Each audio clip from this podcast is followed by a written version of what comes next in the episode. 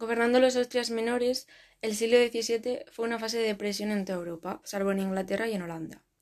Los factores específicos de la crisis española fueron fundamentalmente dos, que se reforzaron entre sí el descenso demográfico y el agotamiento económico debido a las continuas guerras.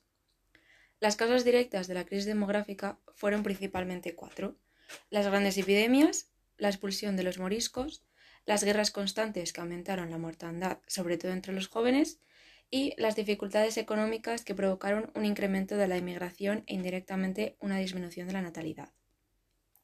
Por lo que se refiere al agotamiento económico, un factor fundamental fue el creciente endeudamiento de la corona debido a las continuas guerras, problema que se había agudizado desde comienzos del siglo por la disminución del volumen de metales preciosos que llegaban de América.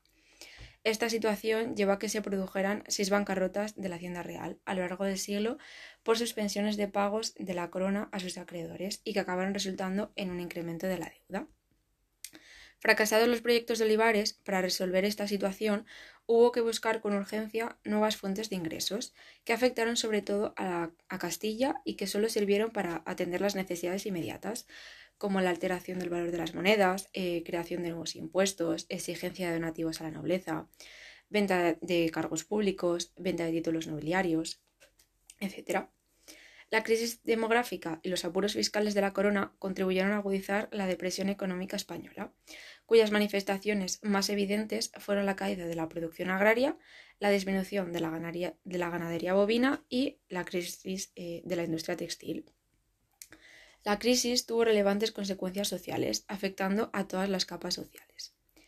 La nobleza vio por una parte cómo aumentaban significativamente sus integrantes debido a las ventas de títulos nobiliarios a las que recurrió la corona para aumentar sus ingresos, y por otra eh, cómo disminuían sus rentas por la crisis agraria, viéndose obligada a endeudarse para poder eh, mantener su lujoso tren de vida. Una parte irreseñable de la ya escasa burguesía abandonó los negocios e invirtió sus beneficios en tierras, señoríos, rentas fijas y en la compra de títulos nobiliarios, que era una manera de asegurar su patrimonio en una época de crisis económica, aunque eh, también influyó algo la mentalidad nobiliaria, antiburguesa y rentista imperante en la sociedad española desde la expulsión de los judíos. El campesinado, en especial de Castilla, fue el sector social más afectado por la crisis económica y la intensa presión fiscal de la corona, Muchos campesinos eh, perdieron sus tierras al endeudarse y no poder devolver los préstamos, lo que les obligó a emigrar, incrementando así la cuota de impuestos que correspondía a los que se quedaban. El incremento del bandolerismo en el campo fue una consecuencia de esta miseria económica. Las ciudades, por su parte, convertidas en refugio de campesinos inmigrados arruinados, muchos de los cuales acabaron integrando el colectivo de pícaros y mendigos, se convirtieron en un foco de pobreza cuyo ambiente fue perfectamente reflejado en la literatura y el arte de nuestro siglo de oro. Sin embargo, hacia 1680 se inició un cambio de tendencia con un aumento de la natalidad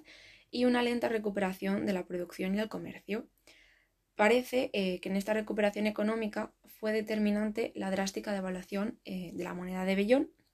que eh, pues en 1680 frenó la galopante inflación y estabilizó el sistema monetario.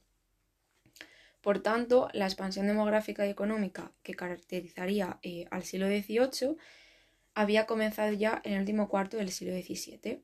Esta recuperación afectó sobre todo a las regiones litorales, siendo mucho menor en la España interior.